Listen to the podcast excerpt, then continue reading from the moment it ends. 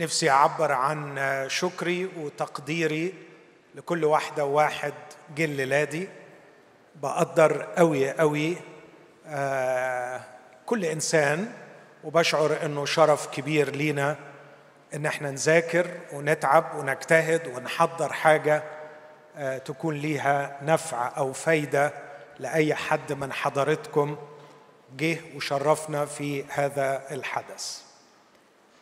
الأفكار اللي هقدمها بتدور حول محاولة إجابة عن أو مش إجابة لكن التعامل مع ثلاث أسئلة.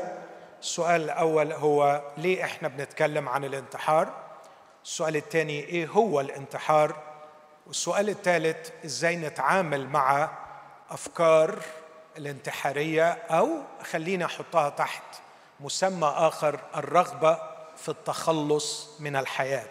أو الرغبة في إنهاء الحياة. المقاربة بتاعتي للموضوع أو للأسئلة الثلاثه هيكون فيها الجانب العلمي كطبيب نفسي وبعدين هدخل على الجانب الروحي آه، واللاهوتي المسيحي مستندا على الكتاب المقدس باعتباره الإطار المرجعي لنا في تعاملنا مع كل القضايا الخاصة بالحياة أو الخاصة بالموت. آه ليه إحنا مهتمين بهذه القضية؟ في ال 45 سنة الماضية زاد معدل الانتحار في العالم بنسبة 60% كل سنة ينهي مليون شخص في العالم حياتهم بالانتحار بمعدل إنسان كل 40 ثانية. لك أن تتخيل إحنا في الوقت بتاعنا ساعتين اضرب 60 دقيقة بيعملوا كام ثانية؟ كل 40 ثانية. كان هناك إنسان على وجه الأرض ينتحر ينهي حياته.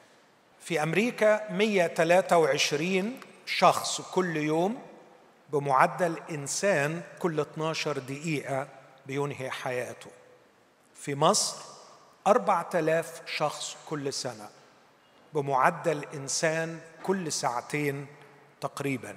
يعني في وقت الحدث بتاعنا الآن يوجد شخص أنهى حياته.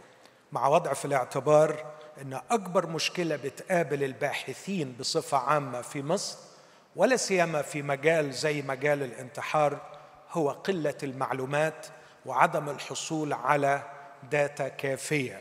فأنا اعتقادي الشخصي أن النسبة أكثر بكثير من المسجل لكن هذه هي النسبة المسجلة طبقا لمنظمة الصحة العالمية. الانتحار ثاني سبب للموت في الأعمار بين سن عشر سنوات و24 سنة لا يسبقه إلا الحوادث. الشيء المؤلم أن محاولات الانتحار عشرين ضعف حالات الانتحار.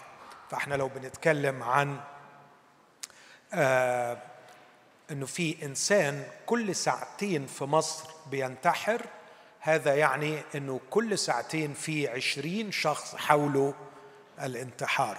يعني كل ساعة عشر أشخاص يعني كل ست دقايق في بلدنا العزيز مصر يوجد شخص يحاول الانتحار. وهنا أنا أتساءل عن دور الكنيسة في المجتمع. أين الكنيسة؟ من شارع مصري يعاني بشدة ولا سيما الفقراء والمظلومين فيه المقهورين والذين يعانون من المعاناة الشديدة للحصول على قوت الحياة يفكرون ويحاولون الانتحار والكنيسة داخل أسوارها تستمتع بترانيمها. أتساءل عن دور الكنيسة في الشارع أمام مأساة كتلك المأساة التي يعاني منها بلدنا العزيز. بسرعة السؤال الثاني ما هو الانتحار؟ طبقا لكتاب الوزارة بتاعي كطبيب نفسي Oxford Textbook of Psychiatry كتاب اللي بنعتمد عليه علميا يعرف الانتحار بأنه فعل إيذاء للنفس قاتل. يتم ارتكابه بوعي كامل أو بدون وعي كامل. ونحط خط تحت بدون وعي كامل لأنه في حالات الاكتئاب الذهاني كما سأشرحه بعد قليل ينتحر الشخص بدون وعي كامل. بيكون تحت تأثير ارتباك كيميائي عنيف في المخ من الممكن أن يؤدي به إلى قرار الانتحار. فعل إيذاء للنفس قاتل يتم ارتكابه بوعي كامل أو بدون وعي كامل بنية التخلص من الحياة. لكن أيضا هذا التكست بوك المحترم يقول أن الانتحار يرى على أنه نتيجة مميتة لعملية طويلة المدى كونتها عوامل عديدة ثقافية واجتماعية وظرفية ونفسية وكيميائية. وهذا هو مبررنا في عقد مثل هذا الاجتماع. لأن الانتحار ليس فعلا فجائيا لكنه خلاصة نتيجة لسلسلة طويلة من الظروف والأفكار والعوامل المختلفة. أعتقد إن إحنا نقدر نلحق عدد كبير قوي في نص العملية. نقدر نوقف العملية ما نخليهاش توصل لنهايتها سواء مع الشخص نفسه أو من خلال عائلته. كيف نساعدها لكي توقف هذا هذه العملية التي تصل إلى إنهاء الحياة. عشان كده بقول الانتحار عملية ليست فجائية. ولهذا لدينا فرصة لتلقي المساعدة وأيضا لتقديمها. وهذا هو غرض هذا الاجتماع. ال textbook العلمي ده بيصور ال process دي أو العملية دي بتمشي كالآتي. ان في محاولة انتحار لكن محاولة الانتحار كانت تبدأ بعوامل الخطر والحماية. المقصود بعوامل الخطر إنه في أشخاص معرضين للانتحار أكثر من غيرهم لأسباب مختلفة. ما فيش داعي أقعد أخوض في هذه الأسباب زي مثلا اضطراب الشخصية زي إدمان المخدرات زي إنه يكون في جين في العيلة بيجعله يعاني من الاكتئاب النفسي. هناك عوامل خطر لكن هناك أيضا عوامل حماية. عندما تزيد عوامل الخطر أو تقل عوامل الحماية يزداد الاحتمال لارتكاب عملية أو فعل الانتحار. لكن كمان أحيانا بتبقى في فوق عوامل الخطر والحماية اللي بيحصل فيها اختلال إنه بيكون في ظروف طارئة. فقدان شخص حبيب رحيل شخص خسارة العمل بتاعه خسارة مالية ضخمة خيانة زوجية ظروف طارئة تفاجئ الشخص. هذا يخلق النية للانتحار. وبعد وجود النية للانتحار بتقعد فترة مش مجرد ما بتيجي نية الانتحار الشخص بيرتكب الفعل لكن بعد النية بتأتي المحاولة. وبعد المحاولة يا إما بيكون في موت فعلي أو بيكون في بقاء للشخص. وفي كلتا الحالتين هناك توابع لهذه المحاولة سواء التوابع مع أهل الذي انتحر أو مع الشخص إذا كان نجا من محاولة الانتحار. الفكرة دي بس بقولها علشان أأكد تاني أن الانتحار عملية ليست فجائية وبالتالي لدينا فرص لكي نتلقى المساعدة إذا كانت تنتابنا أفكار للتخلص من الحياة لكن أيضا لدينا فرصة أن نخرج من أنانيتنا ومن مناطق راحتنا ونبحث عن المتألمين وما أكثرهم كل ست دقائق في شخص بيفكر أو مش بيفكر بيحاول الانتحار فهناك فرصة إن إحنا نلحق الناس دي ونحاول إن إحنا نساعدهم. السؤال اللي بننتقل إليه لماذا؟ إيه أسباب الانتحار؟ الانتحار يحدث لأسباب كثيرة. الكلام ده كلام طبي كلام برضه نفس ال textbook بتاع اوكسفورد بيقول إنه في كثير من الأحيان لا يكون الغرض الأساسي لعملية الانتحار هو الموت. يعني القراءة الفلسفية تقابلها وتسير معها بتوازي واتفاق نظرة طبية بحتة. بتقول إنه الغرض الأساسي لعملية الانتحار ليس هو الموت لكن غرض آخر. وذكر الكتاب ثلاث أغراض. إعلام الآخرين بحجم الألم الذي يمر به المنتحر. للأسف الشديد أحيانا بتكون الطريقة الوحيدة اللي الشخص يبلغ بيها اللي حواليه حجم المعاناة التي يعاني منها إنه يكب جاز على نفسه ويحاول يحرق نفسه أو إنه يحاول يشنق نفسه أو إنه يتعاطى كمية كبيرة من الأدوية وكأنها صرخة ما عرفش يوصلها بلسانه أو الحقيقة وصلها مرة واثنين وثلاثة لكن ما حدش بيسمع وما حدش حاسس بيه فهو يريد أن يعلم الآخرين بحجم المعاناة التي يعاني منها ولم يجد طريقة يجعلهم يرقوا ويشعروا ويسمعوا ويحسوا بمعاناته إلا إنه يحاول الانتحار. السبب الثاني محاولة الضغط على المحيطين لتغيير سلوكهم. أحيانا بيكون ابن عاق بيحط أهله في ظروف غاية في التعاسة. أو زوجة حاطه عيلتها في غاية في التعاسة أو زوج أب مدمن نسي مسؤولياته ويقهر عائلته والأسرة يا ما قالت يا ما صرخت يا ما راحت لأسوس يا ما راحت لأطباء بيحاولوا يضغطوا على هذا الولد أو على هذه الزوجة أو على هذا الزوج لكي يغير شيئا من سلوكه. ما بيفهمش ما بيحسش ما بيستجبش تكون نتيجة إن أحد أفراد الأسرة ربما الابن ربما الزوجة ربما الزوج ربما الأب ربما الأم يحاول أن يشعر هذا الشخص بجرمه أو جريمته التي يرتكبها بالسلوك الذي بيرتكبه. فيمكن لو عملت كده أضغط عليه علشان يحس بقد إيه هو مؤذي للعائلة. السبب الثالث محاولة الهروب من ضغط طارئ.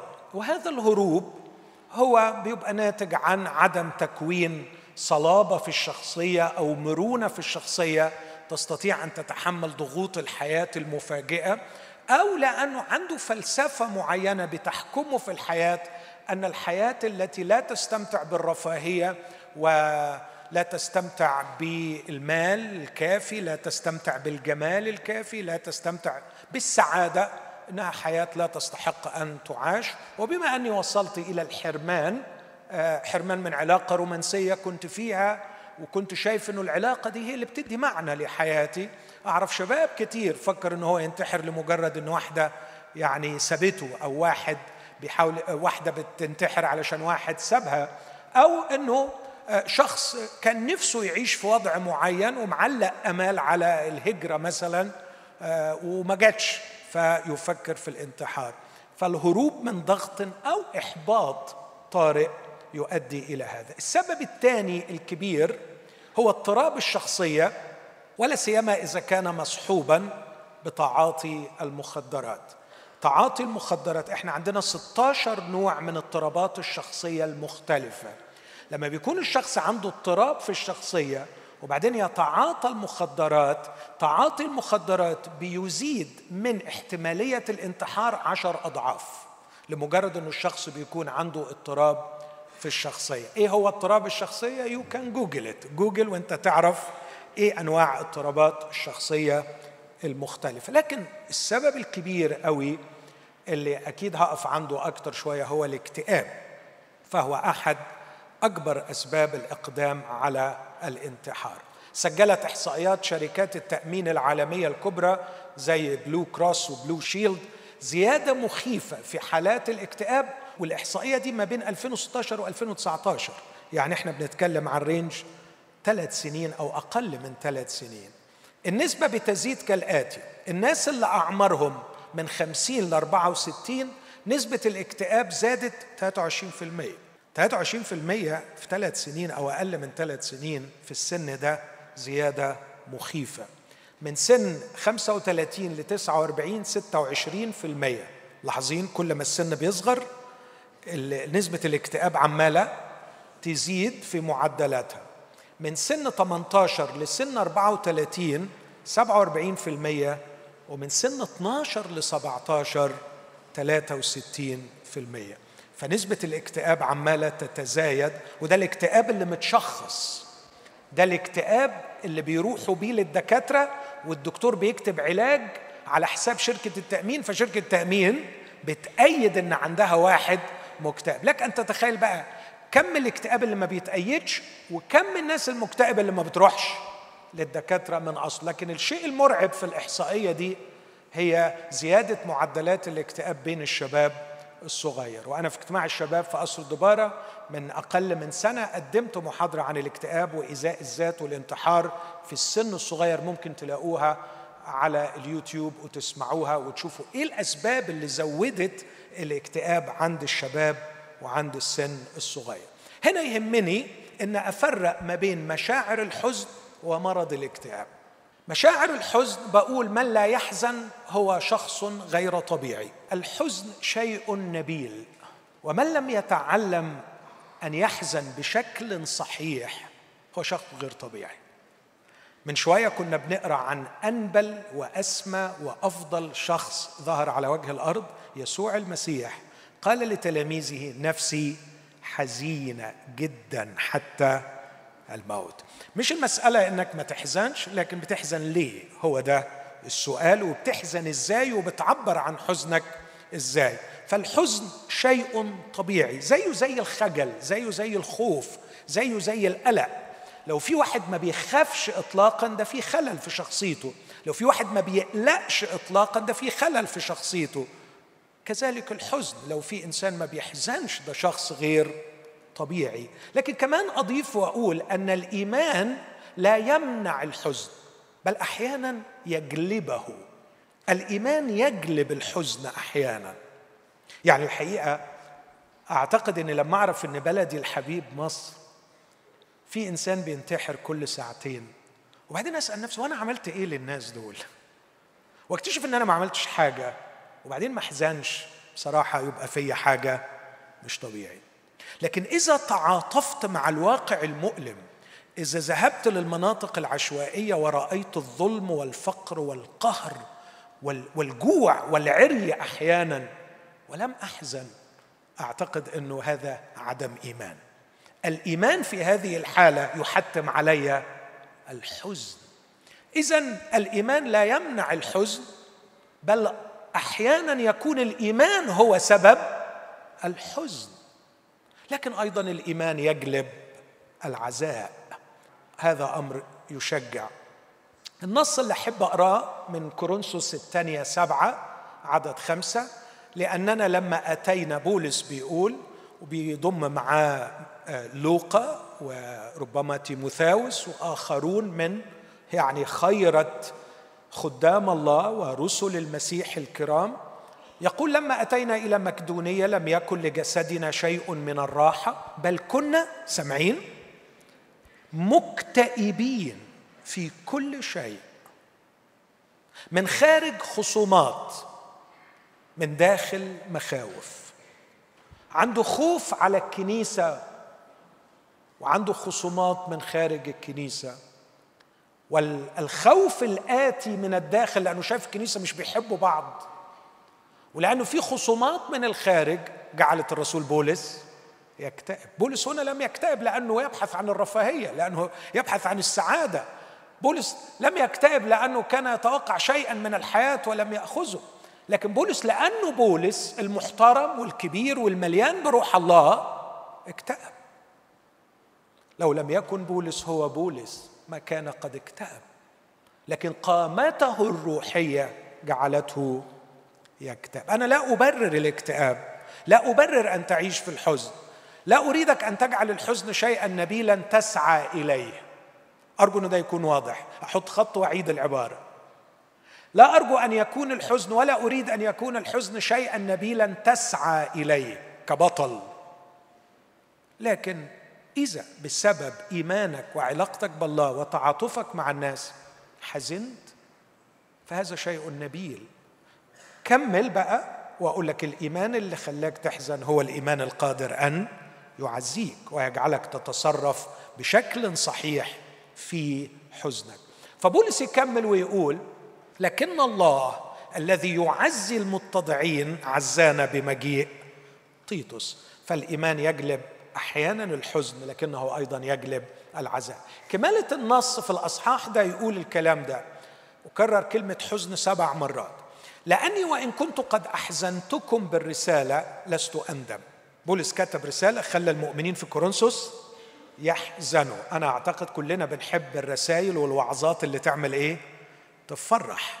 لكن بولس كان بيبعت رسائل ووعظات تحزن. أحزنتكم بالرسالة. يقول لست أندم مع إني ندمت. ندمت لأني وجعتكم لكن ما ندمتش علشان الخير اللي هيتحقق لكم. فإني أرى أن تلك الرسالة أحزنتكم ولو إلى ساعة. الآن أنا أفرح. لا لأنكم حزنتم بل لأنكم حزنتم للتوبة. الحزن أحيانا يجبرك إنك تراجع أفكارك وتراجع أخلاقك وتراجع المنظومة اللي أنت عايش فيها. وساعتها تبقى الكنيسة اللي بتشجعك إنك تبقى مبسوط على طول دي بتضرك مش بتف... مش مش بتفيدك. نحن نحتاج إلى موقف جريء يجعلني أواجه نفسي ويحزنني على نفسي لأنه ده ربما يقودني للتوبة يعني تغيير الفكر وتغيير المسار. وبعدين يقول لأنكم حزنتم للتوبة لأنكم حزنتم بحسب مشيئة الله. حزن بحسب مشيئة الله. جميلة العبارة دي. اذا هناك نوع من الحزن اسمه حزن بحسب مشيئة الله. حزنتم بحسب مشيئة الله لكي لا تتخسروا منا يعني ما نفقدكمش في شيء. لأن الحزن الذي بحسب مشيئة الله ينشئ توبة لخلاص بلا ندامة يعني بلا رجوع. وأما حزن العالم فينشئ موتا. ثم أننا لا يمكن أن ننسى عظة المسيح الشهيرة عظة الجبل في متى خمسة لما يقول طوبى للحزانة لأنهم يتعزون. لكن الاكتئاب حاجة تاني الاكتئاب ليس هو الحزن الطبيعي لكنه مرض عضوي نفسي ناتج عن عوامل وراثية وكيميائية. هقول بعض الحاجات بسرعة شديدة جدا اللي تخلينا نميز ما بين الحزن الطبيعي اللي بينتابنا وما بين الاكتئاب المرضي الذي يحتاج إلى علاج. لكن قبل ما أقول بعض العلامات لازم أقول أن الإيمان زي ما قلت الإيمان لا يمنع الحزن. كمان أقول الإيمان لا يمنع الاكتئاب. تماما. كما لا يمنع الإنفلونزا. مرة أتذكر واحد قال لي أنا من ساعة ما قبلت المسيح ما جاليش ولا دور إنفلونزا. وكان مصدق نفسه للأسف الشديد للأسف الشديد. كف عن أن يكون إنسانا طبيعيا في هذه الحياة. بس أنا عايز أقول لما نحلل ليه الإنسان بيصاب بالإنفلونزا ونحلل ليه الإنسان بيجيله مرض الاكتئاب هنلاقي هناك عوامل طبيعية جسمانية وراثية كيميائية عادية جدا في الحالتين. فالإيمان لا يمنع الاكتئاب تماما كما لا يمنع الإنفلونزا. وإذا كنت تلجأ للطبيب لتلقي علاج لأي مرض من الأمراض فالاكتئاب المرضي هو أيضا مرض يحتاج إلى علاج. تحتاج أن تذهب إلى الطبيب النفسي بس مش أنا من فضلك لأني يعني على أخري. لكن ينبغي إنك تلجأ إلى طبيب نفسي وتتلقى العلاج. والشيء الجميل اللي فعلا يعني يوريني أحيانا خطورة ترك الشخص في اكتئابه إن أحيانا بندي الشخص المكتئب واللي عنده أفكار انتحارية بنديله اللي بيتسمى زمان واللي في الأفلام شوهوا صورتها العلاج بالصدمات أو العلاج بالجلسات الكهربائية. في حين إنه ده واحد من امن أنواع العلاج ولما بيكون الشخص بيفكر بعمق في الانتحار وبنعمل له ال reset لل mind بتاعه للمخ مش لل mind للمخ بتاعه بجلسة كهرباء بيرجع طبيعي وبينسى أفكار الانتحاريه فأعتقد إنها تبقى جريمة لو أنا سبت الشخص بأفكاره الانتحارية من غير ما يتعاطى العلاج. واحيانا بندي الأدوية الكيميائية وبتاخد وقت أطول لكن بتجيب نتيجة. فلما يبقى الاكتئاب مرضي ذهاني هو ده اللي بيتصلح بشكل واضح جدا سواء بجلسات الكهرباء أو بالأدوية. إيه الفرق بين الاثنين هقول بعض الحاجات السريعة جدا وأرجو إنك ما تستعملش الحاجات اللي هقولها عشان تشخص نفسك أو تشخص غيرك. لكن أنا بس بقول علشان أدي فكرة آه وده مش كل الكلام لكن مجرد بعض الأشياء البسيطة. المزاج السيء أو الشعور المستمر بالحزن كل يوم وكل اليوم وخاصة في الصباح الباكر. الشعور بالتوتر الشديد أو القلق أو الخمول الشديد على خلاف طبيعة الشخصية. الإحساس غير المبرر بالإرهاق وفقدان الطاقة لعمل النشاطات الشخصية المعتادة. اضطراب النوم والشهية سواء بالنقص أو بالزيادة والزيادة في الوزن 5% في الشهر أو أقل 5% في الشهر تعد علامة مرضية. صعوبة في التركيز فقدان الحماس لأي شيء مبهج الشعور الشديد وغير المبرر بالذنب يعني يقعد يلوم نفسه على حاجات ملهاش أي لازمة ولا في داعي إن هو يشعر بها أعراض وأوجاع جسمانية مختلفة بدون سبب عضوي. الشعور بعدم القيمة ولا معنى ولا هدف. التفكير المستمر في الموت. أفكار انتحارية. دي معظم الأعراض اللي بيعاني منها اللي عنده اكتئاب مرضي. هذه الأعراض لابد من توفر خمسة منهم موجودين ويستمروا كل يوم لمدة أكثر من أسبوعين.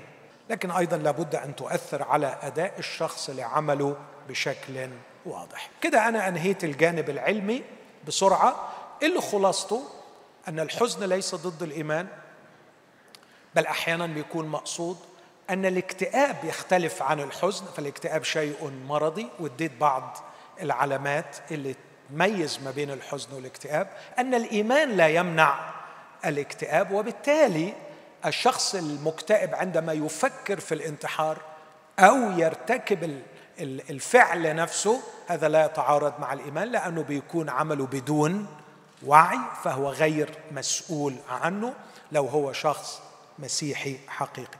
الذهاب للطبيب لتلقي العلاج هو عملية إسعاف وإنقاذ ولا بد منه ولا بد إحنا كمسيحيين أن نشجع الناس على الذهاب للطبيب النفسي لتلقي العلاج. المسيحية والانتحار. هنا هنقل وأتناول الموضوع من منظور مسيحي. كيف أنا كشخص مسيحي آه، أفكر في قضية الانتحار؟ ولا سيما أن أنا كان لي تجربة شخصية مع الأفكار الانتحارية. استمرت معايا لمدة مش قليلة لكن عشت مش أقل من سنتين. كل يوم أتمنى الخلاص من حياتي. لم يكن لدي الجرأة إني أرتكب الفعل لكن كنت أتمنى فعلا أن يحدث هذا الأمر بشكل أو بآخر. آه هذا قبل معرفتي بالمسيح. مفهومي عن الحياة ومفهومي عن الموت ومفهومي عن المتعة آه كل المنظومة الفكرية اللي كنت عايش بيها أعتقد كانت تجعلني منطقي أو مبرر في تفكيري في الانتحار آه لكن أشكر الله إنه ربنا افتقدني وغير طريقي. والشيء الجميل اللي لازم أشهد بيه من غير ما أدخل في تفاصيل كثيره ان الظروف التي كانت تدفعني كل يوم للرغبة في الخلاص من حياتي لم تتغير قط لمدة عشر سنين بعد ما جيت للمسيح. نفس الظروف بل ربما تعرضت لظروف أقصى منها الفقر الشديد. الظروف استمرت مش أقل من عشر سنين بعد الفترة دي هي هي وربما ساءت لكني كنت شخص مختلف تماما مثمر ونافع وقادر أن أتعلم من الظروف الصعبة. وزي ما سمعنا كنت آه، يعني لم أعفى من الضيقات لكني كنت أفتخر في قلب الضيقات. ومش عارف إذا كان هيكون عندي وقت أحكي أكثر عن خبرتي ولا لأ لكن خلوني أتناول المنظور المسيحي في تعامله مع الانتحار. عندنا في الكتاب المقدس وفرة الحقيقة في قصص الانتحار. عندنا سبع شخصيات انتحروا ونجح انتحارهم في الكتاب المقدس. ولو إحنا عملنا دراسة جيدة لهؤلاء المنتحرين هنطلع بدروس كتيرة قوي بس أنا ما عنديش وقت هقول لكم على الدراسة دي. لكن أنا هركز على حالة واحدة هي محاولة انتحار ولم تنجح. فإحنا عندنا حالات انتحار وعلى فكرة حالات الانتحار اللي سجلها الكتاب المقدس كان فيها واحد مؤمن. حد يعرفه؟ شمشون. وسجل اسمه في عبرانيين 11 في سحابة الشهود. فاللي اللي يعمل دراسة جيدة على السبع شخصيات دول هيطلع بدروس كتيرة قوي عن فلسفة الانتحار أو كيف نفهم الانتحار. لكن أنا هركز على حالة انتحار محاولة لم تنجح. القصة جت في سفر الأعمال أصحاح 16 الرسول بولس خادم عملاق جبار بيفتح يعني قارات للإيمان المسيحي وكان حاصر شغله في آسيا. آه لكن وهو محصور في آسيا. كل ما يروح حتة في آسيا روح الله يخليه ما يتكلمش ما يتكلمش ومش عارف يعمل إيه. فقعد يصلي فظهرت له رؤيا بالليل رأى رجل مكدوني مكدوني من مقاطعة فيليبي اللي هي مكدونية. ظهر له في الرؤيا وبيقول له أعبر إلى مكدونية وأعنا.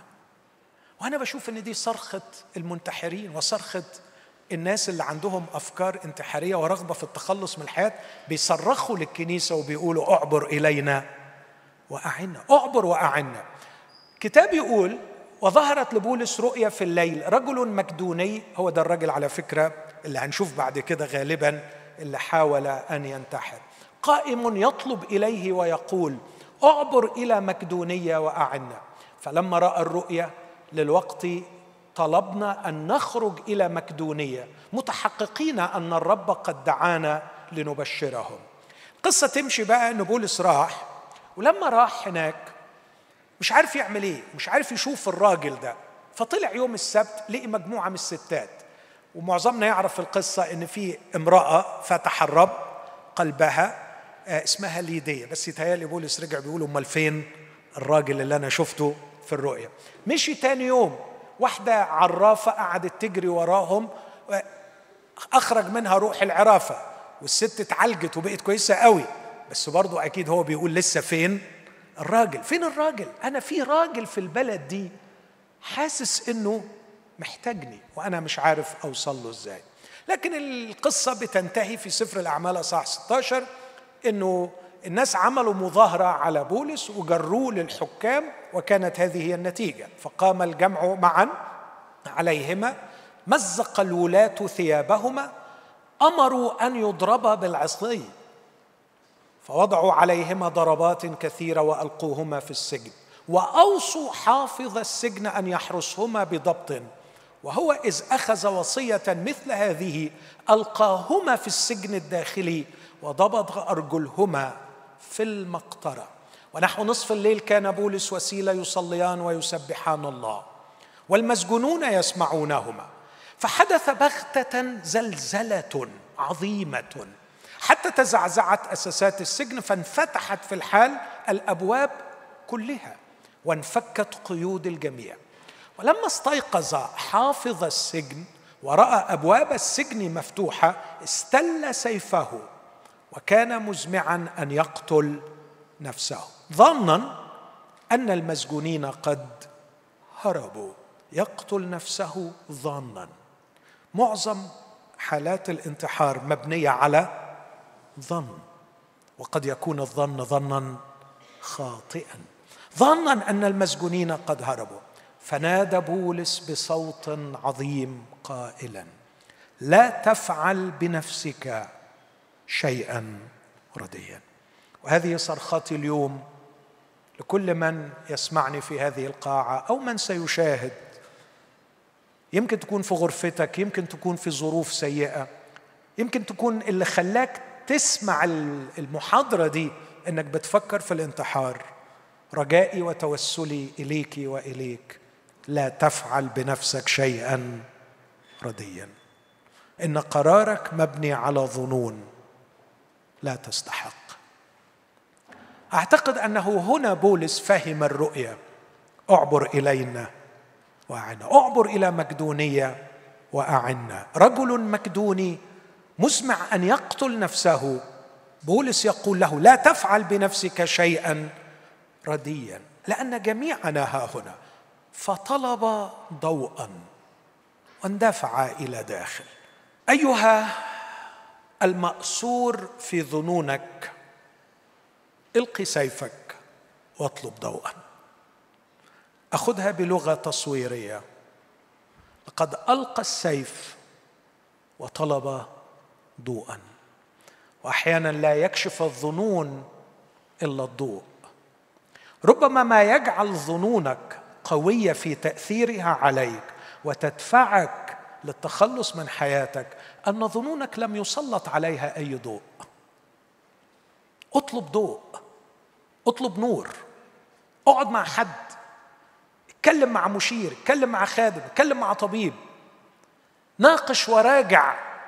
معتقداتك وأفكارك التي جعلتك تمسك السيف. إلقي السيف واطلب الضوء. ربما الضوء يفضح ظنونك ويجعلها تنهار ولا تستحق أن تتبعها. طلب ضوءا ودخل دفع إلى داخل خر لبولس وسيلة وهو مرتعد ثم أخرجهما وقال يا سيدي ماذا ينبغي أن أفعل لكي أخلص؟ أعتقد أن هذا سؤال عميق. لا أجزم لكني أكاد أعتقد أنه لا يمكن أن يكون وليد اللحظة. زي ما قال وسيم من شوية نحن جميعا نبحث عن خلاص. لا يوجد إنسان لا يشعر بالمأزق الإنساني. جميعنا في مأزق بشري. هتكلم عنه بعد شوية. وكلنا نبغي الخلاص من هذا المأزق. والعالم من حولنا والثقافة من حولنا توهمنا أن الفيلا دي في ال compound ده بالعربية دي بالجوازة دي بالفسحة دي بالسفرية دي هذا هو إلهك الذي سيخلصك. عندما تختفي هذه التجاعيد أو يكون شكلك بال six packs ويكون عضلاتك مش عارف عاملة إيه ساعتها هتبقى سعيد. أنت محتاج تتخلص من المأزق بتاعك بإنك تحصل على هذه الفتاة أو تحصل على هذا الباسبور أو تحصل على هذه الوظيفة. كل منا يبحث عن الخلاص. والفلسفة اليونانية كانت تقدم وسائل كثيرة للخلاص وهذا رجل مرموق في عمله حافظ السجن ربما قرأ وبحث وفكر. كان السؤال حاضر وجاهز. ما انساش ابدا في إحدى نبطشياتي في المستشفى مستشفى أمراض عقلية كبير. كان يمكن مش فاكر الساعة 2 ونص 3 في, في, نص الليل وأنا نايم. زميل النبطشي معايا جه أيقظني بعنف. قمت مفزوع جدا وقلت أكيد في عيان انتحر أو عيان مات أو عيان عمل حاجة في عيان تاني. فبقول له في إيه؟ في إيه؟ قال لي قوم يا أخي قوم يا أخي. أنت نايم نوم عميق ووشك كده مرتاح وأنا عمال أفكر فيك وأنا مش عارف أنام. قلت طب أعمل لك إيه؟ لكن لا أنسى هذا السؤال. وأنا قايم من النوم متلطوش ومخضوض. بيقول لي ما عندكمش في المسيحية خلاص؟ قلت الحقيقة وأنا نايم. المسيحيه من أولها لآخرها خلاص. هي حكايتها كلها حكاية مخلص. قال لي طب قوم قول لي قوم قول لي أي حاجة عن الخلاص. عايز أخلص. عايز أخلص. نحن في مأزق إنساني عميق يتم تسطيحه من خلال الثقافة ومن خلال الدين. لكن الثقافة والدين لا يصلان إلى عمق المأزق الإنساني الحقيقي الذي ينبغي أن نكتشفه ونتعرف على ملامحه عشان يكون العلاج علاج صحيح. ماذا ينبغي أن أفعل لكي أخلص؟ وبولس كان حاضر بالجواب. كانوا بيقول على فكرة أنت اللي جايبني البلد دي. وكنت أتمنى يعني إن أتقابل معاك من غير ما تضربني وتبهدلني. لكن إذا كان هذا هو الثمن فأنا سعيد إني وصلت إليك. نعم أنا كنت سعيدا بالجلوس على شاطئ النهر عندما خلصت ليديا لكني سعيد أكثر بأن أصل إلى أعماق السجن متالما كي أنقذك من الانتحار. آمن بالرب يسوع المسيح فتخلص أنت وأهل بيتك. هذه الرسالة المسيحية. الرسالة المسيحية لا تدعو لعقيدة لا تدعو لدين. الرسالة المسيحية تدعو لشخص. لم يقل له آمن بالعقائد المسيحية الخمسة. لم يقل له مارس الممارسات المسيحية الخمسة. لكن قال له آمن بالرب يسوع المسيح فتخلص أنت وأهل بيتك. كتاب بيقول وكلماه وجميع من في بيته بكلمة الرب فأخذهما في تلك الساعة من الليل وغسلهما من الجراحات واعتمد في الحال هو والذين له أجمعون ولما أصعدهما إلى بيته قدم لهم مائدة. اسمع العبارة الأخيرة دي وعمل إيه؟ وتهلل هل من أمل لمن يفكر في الانتحار أن يتهلل؟ هل من أمل لمن يرغب في التخلص من حياته؟ ليس فقط أن يودع أحزانه بل أن يتهلل مع جميع بيته. هذه قصة حقيقية هذه هي كلمة الله التي نؤمن به. هذه قصة تاريخية عن محاولة انتحار لم تتم لأن الشخص اعترض طريقه رجل كلمه عن الرجاء في يسوع. تهلل مع جميع بيته إذ كان قد آمن بالله. أنا ليت الصورة دي جميلة عجباني. السيف مطروح ارضا والضوء يرتفع لينير. والرسالة التي على قلبي هي في ثلاث كلمات. لا تفعل بنفسك شيئا رديا. يوجد مخلص اسمه يسوع. فاطرح السيف واطلب الضوء. اطرح السيف. اطرح شريط البرشام اللي انت ماسكه. اطرح الموس اللي بتقطع بيه. اطرح المقص اللي بتغز بيه نفسك وبتأذي بيه جسمك. اطرح كل وسيلة شريرة يرسمها لك خيالك في لحظة الاكتئاب والمعاناة. اطرح السيف وما يمثل السيف. وبدلا من السيف اطلب ضوء. شغل فكرك. شغل فكرك. اطلب نور. إذا كان عقلك إلى الآن لم يهدك إلى الصواب فعقلك مظلم. اطلب نورا جديدا. ربما غيرك لديه. اصرخ إلى الله. وسيرسل الله إليك كما أرسل بولس إلى هذا الرجل. لقد أرى الله بولس رؤيا أن هناك رجل في مقدونية يقول أعبر إلى مقدونية واعنا وسيفعل الله هذا معك كما فعله معي وكما فعله مع كثيرين. لقد أنقذني الله. لم أصل إلى الشجاعة إني أنهي حياتي بنفسي لكن كنت أعرض نفسي لمواقف كفيلة بأن تنهي حياتي لأني لم أكن أملك الشجاعة لهذا. لكن في يوم من الأيام أرسل الله إلي من يساعدني ويعبر بي. لقد استنار ذهني وبدأت أرى الحياة بشكل مختلف وأرى أن الفقر والضيق والمعاناة ليست هي التي تجعلني أتخلص من حياتي. لكن هناك شيء جميل يمكن أن أعيش لأجله. كان هذا الكلام من 38 سنة. ومنذ ذلك الوقت لم أندم قط بل بالعكس. كم أشكر نعمة الله التي أنقذتني من الموت. لكي أحيا وأنجح وأكون أسرة وأعمل خدمة وأثمر وأفيد وأنفع. كثيرين وضعهم الله في طريقي. لا تفعل بنفسك شيئا رديا. يوجد مخلص اسمه يسوع. فاطرح السيف واطلب الضوء لكن أنتقل إلى ثلاث أفكار حابب أناقشهم من المنظور المسيحي لقضية الانتحار يعني لما سلط عقلي المسيحي اللي تكون بالكتاب المقدس واللاهوت المسيحي وأبص بعقلي ده على قضية الانتحار عندي ثلاث أفكار عايز أناقشهم معاكم. الحاجة الأولانية الموقف المسيحي من الانتحار بين التفهم والإدانة. تفهم الشخص وإدانة الفعل. أرجو نركز في النقطة دي. المسيحية أو الموقف المسيحي يتفهم جيدا جدا معاناة الشخص المنتحر لكنه يدين الفعل لا يدين الشخص لكنه يتفهم الشخص ويدين الفعل الفكرة الثانية ماذا تقدم المسيحية للإنسان لحمايته من الانتحار. فاكرين في السلايد اللي وريتها دي إنه في الأول خالص في عوامل خطر وعوامل حماية دي الأساس. لو زودنا عوامل الحماية بيقل قوي فعلا خطر الانتحار. إيه اللي بيقدمه الإيمان المسيحي للحماية من الانتحار؟ والفكرة الثالثه الرجاء المسيحي والحل النهائي للمأزق البشري. الموقف المسيحي من الانتحار بين تفهم الشخص وإدانة الفعل. إيه فلسفة المنتحر؟ الحياة ينبغي أن يكون لها قيمة وكرامة dignity.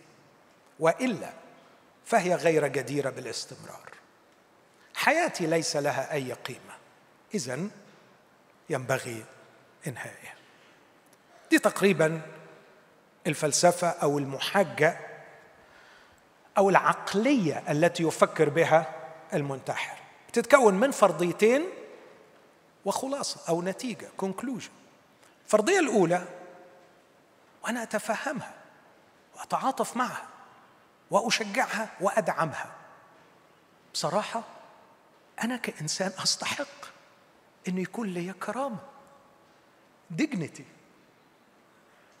استاهل أستاهل إني أتعامل باحترام زي ما كان وسيم بيقول. البنت تستاهل في البلد دي إنها تتعامل باحترام في الشارع. المرأة تستاهل إنها تتعامل باحترام في البيت من جوزها. العامل يستاهل إنه يتعامل باحترام وكرامة من صاحب العمل في نظام رأسمالي رديء. نحتاج للشعور بكرامتنا لأن تمنح لنا لكن نشعر في أعماقنا أننا نستحقها ونحن جديرين بها الفرضية الأولى أن المنتحر وصل إلى قناعة أنه ينبغي أن يكون له كرامة وقيمة وأن يستمتع بهذا وقناعته إنه إذا ضاعت كرامة الإنسان وإذا ضاعت هذا ضاع هذا النوع من الحياة التي يتمناها فهي غير جديرة بالاستمرار. الفرضية الثانية إنه هو شايف من وجهة نظره إن حياته ليس لها أي قيمة، والحقيقة الفرضية دي رغم اعتراضي عليها شوية لكن مش قادر ما تعاطفش معاها لأنه من الواقع الفعلي لما بشوف حياة ناس كتير قوي بلاقي فعلا إن حياتهم ملهاش قيمة ملهاش معنى. ملل في ملل وزهق في زهق وخبط ورزع فوضوي. في الفترة دي اللي كنت بفكر فيها في الانتحار كنت دايما أكتب العبارة دي وأنا بذاكر. حياتي خبط فوضوي. خبط فوضوي. عارف كده ناس ما تفهمش في أي شيء عمالة تخبط بكل الأنواع الخبط؟ لحن نشاز. في ناس كتير عايشة الحياة ليس لها قيمة. ال conclusion اللي بيوصلوا لها إنه ينبغي انهائها خلوني أناقش ثلاث حاجات الفرضيتين والخلاصة اللي الشخص ده بيفكر فيها الفرضية الأولى الحياة ينبغي أن يكون لها قيمة وكرامة وإلا فهي غير جديرة بالاستمرار. إيميل دوركايم واحد من أكبر فلاسفة الاجتماع فهو فيلسوف وعالم اجتماع كبير فرنساوي بيقول الحيوانات لا تنتحر وليس لديها تصور مسبق عن الموت. ليه الحيوانات لا تنتحر؟ لأنه ليس لديها تصور عن القيمة والكرامة والمعنى وكل الكلام الكبير اللي إحنا بنقوله وهذا شيء يعني شوية بيضع علامات استفهام إنه حتى إذا كان جسد الإنسان حتى إذا افترضنا أنه تطور فالإنسان ليس مجرد جسد ولا يمكن تصنيفه مع الحيوانات. الحيوانات لا تنتحر. اذا النظرية بتاعته صحيحة إنه الحياة لازم يكون لها قيمة وكرامة. بس السؤال بقى اللي أناقش فيه صديقي اللي بيفكر في إنهاء حياته. انت بتفكر في انهاء حياتك لانك شفت ان حياتك ملهاش قيمة ولا كرامة. هو إيه مصدر القيمة والكرامة؟ أنا اتذكر وأنا في الجامعة واحد زميلي مرة قال لي هو انت مش هتبطل اليونيفورم اللي انت بتيجي بيه الجامعة؟ كان بيقولها لي بهزار. ما كانش يعرف ان دي بتجرحني بعمق لأنه الحقيقة ما كانش عندي غير اللبس ده. كانش عندي غيره. كان واحدة من أشد الأشياء اللي بتؤلمني الفقر إنه مش قادر ما عنديش إمكانية فالقيمة والكرامة إنك تلبس وانه يكون عندك وعندك وعندك.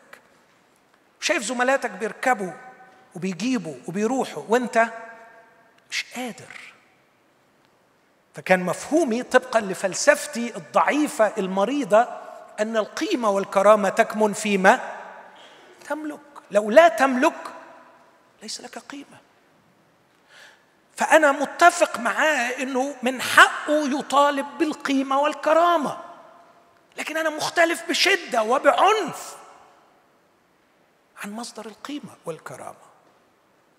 ما هو تفكيرك الذي كونته لك العيلة أو أصحابك أو الثقافة أو الأفلام أو الأغاني؟ في شباب بشوفه كئيب جدا لأنه مش عارف يصاحب. لأنه وسط زملاته عرة مش عارف يصاحب. انتروفيرت مثلا أو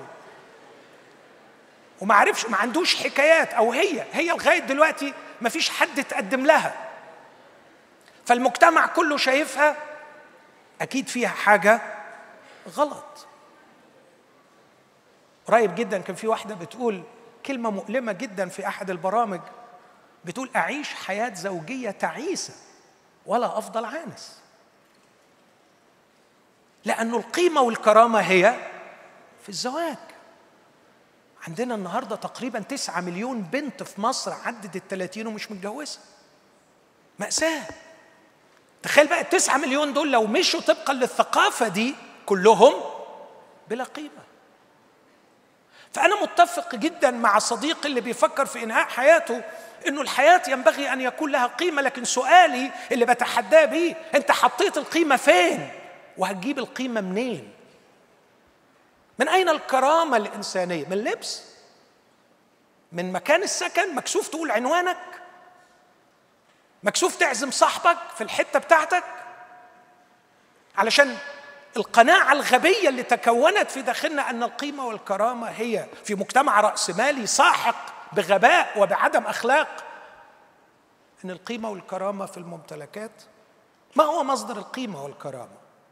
هل هو خارجي؟ المال الجمال القوة الشهرة؟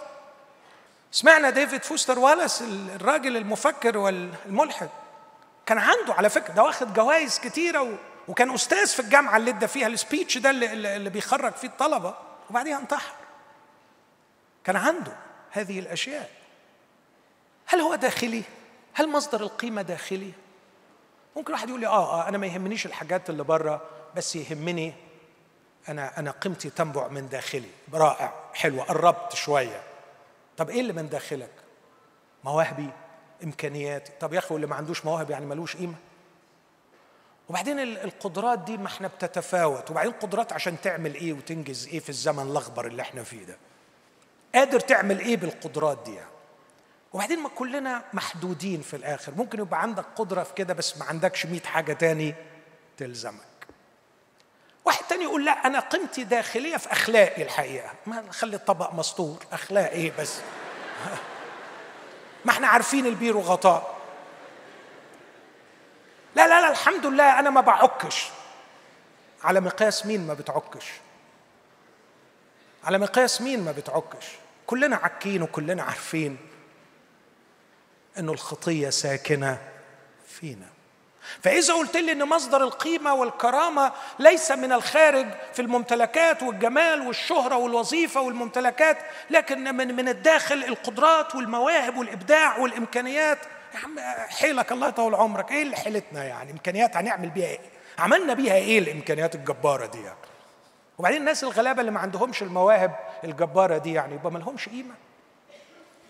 وأعتقد إنه من الرياء أو من خداع النفس أن نتكلم عن قيم أخلاقية. إحنا كلنا مضروبين من جوه بالشهوة وبالخطية وكلنا عارفين إن إحنا عندنا أخطاء كثيرة. لكن الفكرة الثانية أنه مش بس الحياة ينبغي أن يكون لها قيمة وكرامة لكن حياتي ليس لها أي قيمة. وسؤالي ما الذي أضاع القيمة؟ أنت بتقول حياتي ملهاش قيمة. هل هو سبب خارجي بسبب الظلم أو الفقر أو المرض؟ زي ما أنا وقعت في الفكرة دي ان أنا عشت عشت تسع سنين من عمري أتعرض يوميا للظلم والإضطهاد لأني ابن قسيس نادرا ما رجعت بيتنا مش مضروب أو مش مشتوم.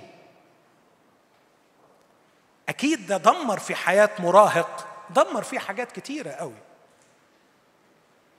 فهل القيمة ضاعت لأني ظلمت؟ لأني قهرت؟ لأني اضطهدت؟ هل القيمة ضاعت لأني اتشتمت واتهنت؟ هل القيمة تضيع بسبب أشياء خارجية كالظلم والفقر والمرض؟ أم بأسباب داخلية زي التشوه الداخلي والفساد والعجز؟ تذكر في المرحلة دي السنتين اللي كنت بفكر فيهم إني أنهي حياتي. كان شيء غريب جدا بالإضافة للبلاوي كلها اللي بعيش فيها من بره. كنت عايش مع جدتي وكنت كل يوم بكتشف أنانيتي إن أنا شخص أناني جدا. فزاد عليا فوق كل اللي أنا فيه إني كاره روحي لأني أناني. فعندي شعور بالنقص مدمرني متشوه من الداخل. لكن كمان في شيء أخلاقي. أنا شايف نفسي أنا مش حد بيقول لي أنت أناني. أنا شايف نفسي. وأتذكر إنه لما صرخت لربنا إنه يخلصني كانت واحدة من أكتر حاجات مش بقول له خلصني من الحاجات الجنسية بقول له خلصني من أنانيتي.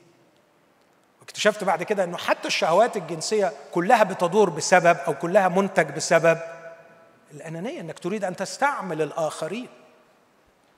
هل القيمة تضيع بسبب التشوه الداخلي والفساد وكمان العجز؟ وعلى فكرة العجز لازم نقر به لازم نكون فاهمين إن إحنا في أشياء كثيرة عاجزين. we are broken ما حدش فينا ما اتكسرش في حتة معينة. ما كانش في أكتر من حتة. فما تقعدش ترثي لنفسك وتحس إن أنت الوحيد اللي مظلوم في الدنيا لأنك اتكسر. كلنا اتكسرنا. مفيش حد فينا طلع سليم ما اتكسرش في حاجة. في عجز. في مناطق كتير. المسيحية تتفهم بعمق موقف المنتحر من جهة حتمية وجود القيمة والكرامة الإنسانية. لكن اسمع بقى. تكشف عن المصدر الصحيح لها. مش الحاجات اللي من بره ولا اللي من جوه اللي قلتها. كما أنها أي المسيحية تقر بمأساة غياب القيمة التي عانى منها المنتحر. لكنها تكشف عن السبب الأصيل لها وتقدم حلا لاستردادها. هنا تحتضن المسيحية المنتحر وتقول له أنا حاسة بيك أنا فاهمة اللي أنت بتفكر فيه. أنت بتصرخ طلبا للكرامة الإنسانية وعندك مليون حق بس عندك مشكلة في مصدر الكرامة مصدر القيمة الديجنتي جاية منين؟ عملت رسالة الماجستير بتاعتي على الكرامة الإنسانية. اكتشفت إنه في وثيقة الأمم المتحدة لحقوق الإنسان بنت الوثيقة كلها على الكرامة الإنسانية من غير ما تحط تعريف للكرامة الإنسانية. وكان البحث بتاعي كله إزاي نعرف الكرامة الإنسانية؟ يعني إيه هيومن ديجنتي مفيش تعريف فلسفي للكرامة الإنسانية. وبعض العلماء قالوا فضوها سيرة من حكاية الكرامة الإنسانية ده وهم. إحنا حيوانات تطورت. الديانة وهمتنا بحاجة اسمها الكرامة الإنسانية. لكن كل عشرين كل أربعين ثانية إنسان بينتحر بيصرخ في وجه هؤلاء بيقول لهم لا. أنا اكتشفت أنه بدون الكرامة الإنسانية الحياة لا تستحق أن تعاش. المسيحية تقول له عندك مليون حق إنك بتدور على الكرامة الإنسانية بس المفروض إنك تعرف المصدر الصحيح للكرامة الإنسانية. لا هو شيء من الخارج زي المال والجمال والشهرة والمنصب ولا هو شيء من الداخل زي الأوهام بتاعه إمكانيات وقدرات أو أخلاقيات. مش ده ولا ده اللي هيدي لك القيمة لكن هناك مصدر آخر للقيمة الإنسانية للكرامة الإنسانية. كما ان المسيحية تقر بمأساة غياب القيمة بتقول له أيوه عندك مليون حق إنك مش لاقي قيمتك ولا لاقي كرامتك. بس أنا بختلف معاك ان تشخيصك لغياب القيمة تشخيص خاطئ. تكشف عن السبب الأصيل لها ولا تتوقف المسيحية عن عند حد كشف مصدر الكرامة وكشف السبب غياب القيمة أو غياب الكرامة لكن تقدم حلا لاستردادها. القيمة أو الكرامة الإنسانية لا تمنح ولا تفقد. لا تمنح ولا تفقد. محدش يجبي عليك ويدي لك كرامة. ولا في حاجة في الدنيا تخليك تفقد هذه الكرامة. اسمعني في العبارة اللي جاية دي. نحن بهذا التعبير لا نصف الإنسانية بالكرامة بل نصف الكرامة بالإنسانية. مفهوم قصدي؟ لما بقول الكرامة الإنسانية أنا لا أصف الإنسانية بالكرامة. لا أنا بوصف الكرامة بالإنسانية. هناك نوع من الدجنتي لما أشوفه أقول ده إنسان. فأنا وصفت هذه العظمة هذه الكرامة بالإنسانية. فالصفة هنا هي الإنسانية والموصوف هي الكرامة وليس العكس. الإنسانية هي أعلى قيمة موجودة في هذه الحياة.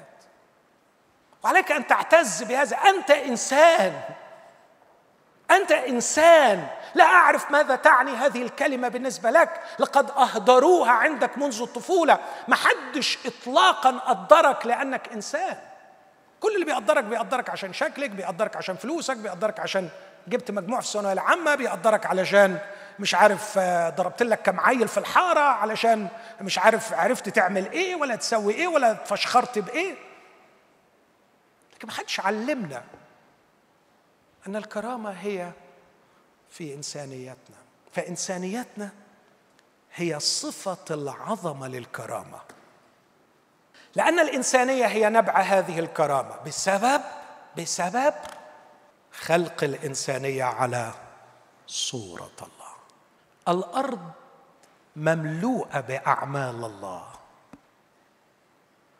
بدءا من الحجر الكريم الذي يلمع في نور الشمس بجمال مبهر ونهاية بالذرة أو الخلية أو البحار والمحيطات والجبال الشامخة. الأرض مملوءة بملايين أعمال الله لكن الأرض عليها صورة واحدة لله وهذه الصورة هي الإنسان. إن كان يوجد شيء على الأرض ينبغي أن يمجد هو الإنسان. لأنه ليس كباقي أعمال الله. الأرض ممتلئة بأعمال الله لكن عليها صورة واحدة هي الإنسان. علينا أن نقف أمام الإنسان بكل احترام وتقدير. علينا أن نقدر ال intrinsic value القيمة الداخلية اللي كان وسيم بيقول عنها في ال ontology بتاع الإنسان. انسان يسوع المسيح لما جه ما سماش نفسه غير ابن الإنسان. من هو الإنسان حتى تذكره ابن آدم حتى تفتقده؟ بمجد وكرامة كللته وأقمته على جميع أعمال يدي. أعمال يدين الله كلها شيء وصورة الله شيء ثاني مأساة غياب القيمة اللي بيعاني منها في الفرضية الثانية هي مأساة انفصال الإنسان عن خالقه. ليست مأساة نظام سياسي ولا نظام اقتصادي.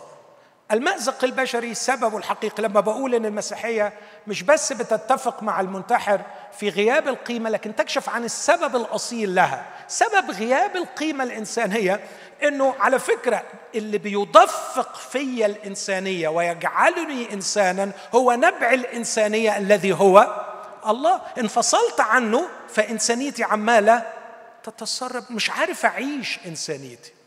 مش قادر أختبر يعني إيه أكون إنسان.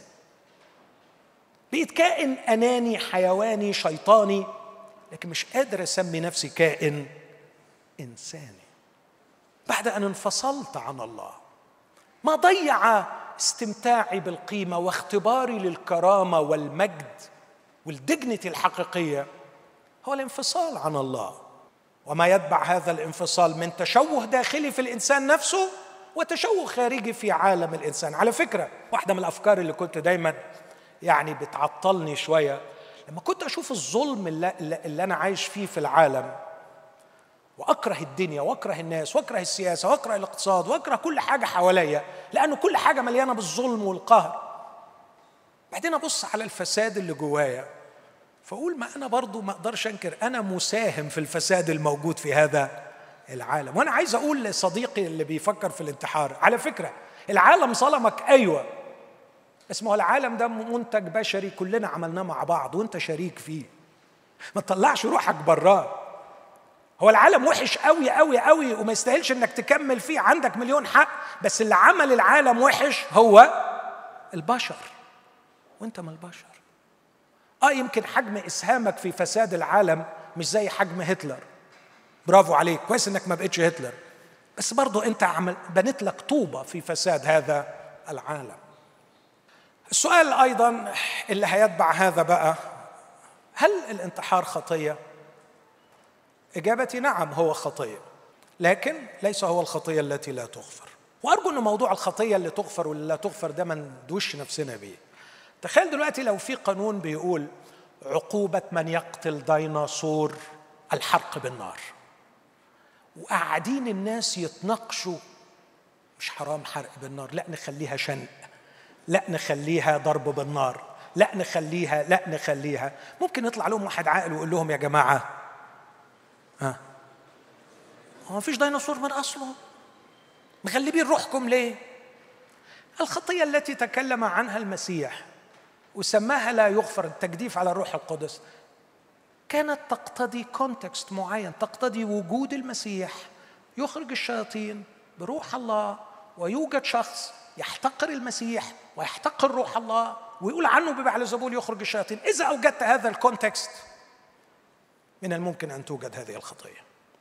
لكن أيضا هو خطية لكن ال disclaimer الثاني المهم بالنسبة لي مش بس إن الانتحار ليس هو الخطية التي لا تغفر لأن الخطية التي لا تغفر خطية معروفة ملهاش دعوة بالانتحار اطلاقا.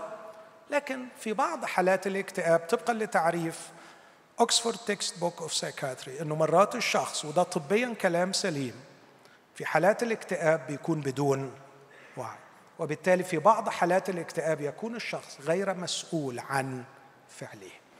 لماذا هو خطيه الخطيه في المفهوم المسيحي هي عدم تحقيق الإنسان لغرض وجوده الذي خلقه الله من أجله وبالتالي يكون الانتحار خطية لأنه ليس فقط عدم تحقيق غرض الوجود بل إنهاء الوجود ذاته. هو خطية لأنه مبني على افتراض خاطئ هو أن الإنسان يملك حياته فهو تصرف بالتبديد فيما لا يملك. لكن أيضا أقول الانتحار فعل رديء. فاكرين بولس قال للراجل لا تفعل بنفسك شيئا رديا. الانتحار فعل رديء. لماذا؟ الانتحار فعل نهائي لا رجوع فيه لحل مشكلة مؤقتة. لذا فهو حماقه إنهاء الحياة للتخلص من الألم ليس هو الحل الحكيم. توجد طرق أخرى للتغلب على الألم. لا توجد مشاعر مهما كان نوعها أو حجمها أو مدتها لا تتغير. أرجوكم تركزوا في الفكرة دي. المنتحر بيبقى مضغوط قوي من مشاعر بس على مسؤوليتي كطبيب نفسي مهما كانت كثافة ولزوجة وسخافة المشاعر عمرها ما بتستمر. عمرها ما بتستمر. فالمشاعر مؤقتة ومتغيرة. فليس من الحكمة اتخاذ قرار نهائي بناء على مشاعر مؤقتة. لكن أيضا الطب يقول أن المنطق لا يعمل بشكل سليم أثناء الاكتئاب. لذا ليس من الحكمة أن يتخذ الإنسان أي قرار هام وهو مكتئب. تتجوزش وانت مكتئب؟ أكيد طبعا مش تتجوز وأنت مكتئب. لكن ما تاخدش أي قرار مهم وأنت مكتئب. فبالأولى ما تنهيش حياتك وأنت مكتئب. كثيرون يريدون التخلص من الحياة لأنهم ينتظرون من الله معجزة لحل مشكلة ما. والله لم يفعل. الله يريد أن يصنع مع الإنسان معجزة أعظم. من أن يحل له مشكلة. إنه يريد علاقة مع الإنسان. تطور إنسانيته القادرة بالعمل مع الله على حل المشكلة. فكر في العبارة دي من فضلك. نفسك ربنا يعمل لك معجزة تحل المشكلة. ربنا يقول لك يا حبيبي طب أعمل لك معجزة وهحل المشكلة. وهتفضل بدماغك وبأخلاقك زي ما أنت. بكرة الصبح بعد المعجزة هتعمل لي مشكلة تاني. وهنقعد نصرخ يا رب اعمل معجزة وحل لي وهنحل المشكلة. وبعدين على فكرة انت دلوقتي بقيت عندك مشكلتين محلولتين. تحلوا المشكلتين فإمكانياتك الغبية لصنع مشكلة أكبر هتزيد لأن ما عندكش مشاكل. فهتعمل لنا مشكلة أنقح. فمش هنخلص. فكر الله حاجة تاني. يا حبيبي تعالى أدخل معايا في علاقة. أدفق فيك إنسانيتك وأطور لك إنسانيتك. فتصبح إنسانا كريما ونعمل معا على حل هذه المشكلة. وتكون النتيجة الربح في الحالة الأولى هو حل المشكلة. أما في الثانية فهو حل المشكلة واكتساب الشخصية الساوية المانعة لحدوث المشكلة والقادرة على حلها إذا حدثت. هو ده المكسب. ده الخلاص في المسيحية. لكن في نوع ثاني كثيرون يريدون التخلص من الحياة لأنهم لم يجدوا مساعدة ممن حولهم. حدش بيساعدني. كنيسة أي كلام. مش لاقي كوميونتي الناس ما تسألش فيا. صرخت لكل الناس وخبطت على كل الأبواب ورحت الماهر صمويل في العيادة ومحدش ساعدني خالص. ومش عارف آخد ميعاد وحياتي متبهدلة ومتمررة ومحدش بيسأل فيا. تقريبا يعني ما بيعديش أسبوع إلا وتليفون أو رسالة أو إيميل. لو ما ادتنيش ميعاد هنتحر. أنت متخيل الماساه مش عايز أحكي الحكاية اللي بتنقذني من هذا الصراع بس عشان ما فيش وقت. لكن من وجهة النظر السوسيولوجية لا يرون الانتحار خبرة فردية بل مشكلة اجتماعية. الميل المعنوي وده تعبير طبي victim moral disposition للمنتحر هو العامل الحاسم في الانتحار وهو يعرف على أنه درجة اندماج الضحية في مجتمع مترابط بدرجة ما. ده كلام طبي بحت. وعليه فالانتحار عرض لاضطراب علاقة الفرد بمجتمعه. النقطة دي في غاية الأهمية. طبعا كل كلمه بقول عليها في غاية الأهمية بس يعني بس فعلا دي مهمة قوي يعني يبدو كأني بصادق على اللي بيقوله الشخص ده. إنه هو فعلا مش لاقي حد يساعده. هو حقيقي في إنه مش لاقي حد يساعده. هو عنده حق مش لاقي حد يساعده. والنظرة السوسيولوجية المجتمعية للانتحار بتقول أيوة هو اضطراب علاقة المنتحر بمجتمعه. الحقيقة اللي بيؤكد ده أكتر أطول بحث اتعمل في التاريخ ده أستاذ الطب النفسي في هارفارد والمدير الرابع لأطول دراسة نفسية في التاريخ عن الحياة الجيدة. دراسة بدأت سنة 1938 ولسه شغالة لغاية دلوقتي. اشتغلوا على 724 شخص بعضهم كانوا طلبة في هارفارد بعضهم عيال فقراء من حواري بوسطن. لسه 60 منهم أحياء لغاية دلوقتي. يعني ماشيين مع الناس دول كل سنتين بيعملوا لهم انترفيو وبيبحثوا بحث كامل لكل شيء في حياتهم صحي ونفسي واجتماعي وطبي. وماشيين معاه من هو سنه 10 سنين لغاية ما بقي سنه 90 سنة دلوقتي. تخيل. دراسة طبعا جبارة نتج عنها عشرات الآلاف من الأوراق والأبحاث والمعلومات. خلاصة الدراسة دي كما يقول هذا الرجل هي كالآتي. العلاقات الجيدة هي التي تضمن للإنسان الصحة والسعادة. هي اللي تحميه من الانتحار. الوحدة تقتل والاندماج في مجموعة إنسانية أساسي للغاية للحياة السوية. القضية ليس عدد الصداقات وكمية العلاقات لكن نوعية العلاقات. أحيانا لما أروح أتمشى ولا أروح مول ولا أكون بتغدى في مطعم ألاقي زرافات من الشباب. تشوفوهم؟ بابا بابا بابا دوشة دوشة دوشة عمالين يتكلموا عمالين يتكلموا اقعد ابص وراقب منتهى السطحية. فيش أي نوع من الارتباط العميق. ما يربطهم معا هو بس اللحظة دي. عشان نعمل الدوشة دي وناخد بعد كده صورة ونحطها على الانستجرام. بس هي كده. لكن لا يوجد أي نوع من العمق. هم موجودين مع بعض. مفيش دبث مفيش حوار عميق. مفيش محبة حقيقية. لكن مجرد ضجيج وشو. الدراسة دي بتقول مش كمية الصداقات لكن نوعيتها. نوعية العلاقات. وبعدين بيقولوا إن الدراسة أثبتت بعمل سكان للمخ أن العلاقات الجيدة تحفظ نسيج المخ. من ليس عندهم من يثقوا فيه ذاكرتهم تتدهور بسرعة. لكن الراجل بيطرح سؤال في الآخر وبيقول كلمة هزتني من الأعماق. لماذا لا نستثمر في العلاقات؟ الأستاذ ده بيقول كده بتاع هارفارد. لأننا نبحث عن الإصلاح السريع. quick fixation quick fix كده نصلح بسرعة. وليس الاستثمار طويل المدى. ثم يقول العلاقات معقدة ومرهقة. وتحتاج إلى صبر والتزام. وأنا أقول نظرتي المسيحية أن الله لم يخلقنا لنواجه مشاكلنا بمفردنا لكنه خلقنا لنكون أعضاء في جسد نحمل بعضنا أثقال بعض. إلا أنه علينا اسمع من فضلك اسمعي. علينا أن نكون من الأول أعضاء فاعلين في هذا الجسد لكي يتمكن الأعضاء من حمل ثقلنا عند حدوث. مفهوم الفكرة دي؟ أنت عمرك ما اندمجت في جسد ولا عايز تدفع ضريبة الانتماء للجسد. وبعدين لما يحصل لك مشكلة يلا شيل يا جسد. أمال أنتوا إزاي مؤمنين؟ أمال أنتوا إزاي بتوع ربنا؟ ما تشيلوني بقى. يا عمي صح بس هو الجسد بيشيل أثقال بعضه بعضا مش تعصبا ليهم. لا لأنه بيبقى اتعود على العلاقة مع هذا الشخص فيعرف يشيل تلقائي. هو على فكرة من غير ما التاني بيشكي بيبقى أخوه شايل.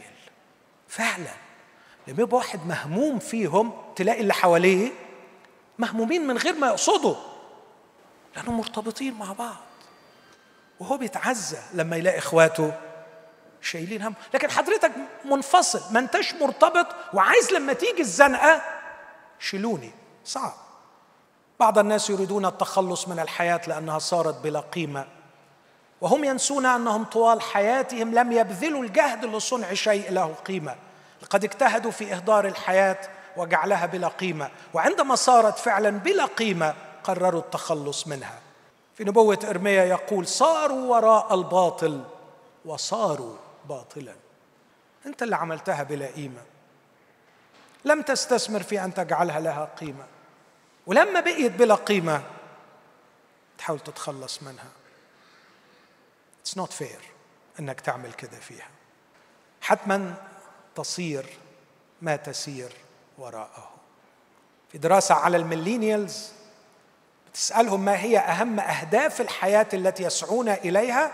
كانت الإجابة المال والشهرة. وده سنة الدراسة دي معمولة 89 78 يعني قبليها بحاجة بسيطة 11 سنة كان المال والشهرة نمرة ستة. نمرة ستة. لكن تخيل إنه نط بقي نمرة واحد في 11 سنة. مال والشهرة. طيب ما دول بيجعلوا الحياة بلا قيمة. دراسة أخرى بينت أن المال كهدف تقدم من المرتبة السادسة إلى الأولى. ماذا تقدم المسيحية للحماية من الانتحار؟ الصراع العنيف بين إيمان الإنسان العميق بحقه في الكرامة والقيمة. وحتمية تحقيقها كمبرر للبقاء من جانب. وبين واقع الإنسان المؤلم والمزري خارجيا وداخليا من جانب ثاني وعجز الإنسان عن حل هذا الصراع يبرر الطرح المسيحي بالاحتياج لمخلص. المسيحية بتقدم مخلص. المسيحية تقدم مخلص مات على الصليب وقام. بالإيمان به أي بالتوحد معه في موته وقيامته يتم الشفاء من ما أسميه سموم الدمار الذاتي مثل العار والذنب وعدم الأمان والعقائد الخاطئة الأفكار المسيطرة العادات السيئة المرارة الخوف اليأس. أنا أعتقد أنه أنا شفائي كان في النقطة دي أنه كان جوايا سموم دمار ذاتي. أنت بس سيب السموم دي وهي في الآخر هتدمرك. مسيحية بتقدم شفاء من هذه السموم الداخلية. من خلال بقى صليب المسيح ومحبة المسيح ومن خلال كلمة الله.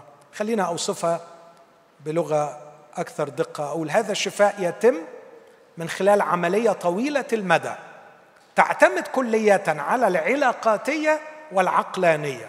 العلاقاتية مع المسيح والكنيسة والعقلانية من خلال الشركة والحوار في الكنيسة حيث يتم تشكيل عقل أولاد الله بحق الله لإتمام مشيئة الله. هناك يتم تكوين عقل مسيحي قادر على التفكير بشكل صحيح في الحياة والموت. الحق المسيحي لم يقدم للتحفيظ والاختزان في العقول بل لتصاغ به العقول فأنت مسيحي بقدر مسيحية عقلك. سيس لويس يقول إيماني بالمسيحية يشبه إيماني بأن الشمس قد أشرقت ليس فقط لأني أراها بل لأني بها أرى كل شيء آخر أرى الحياة وأرى الموت.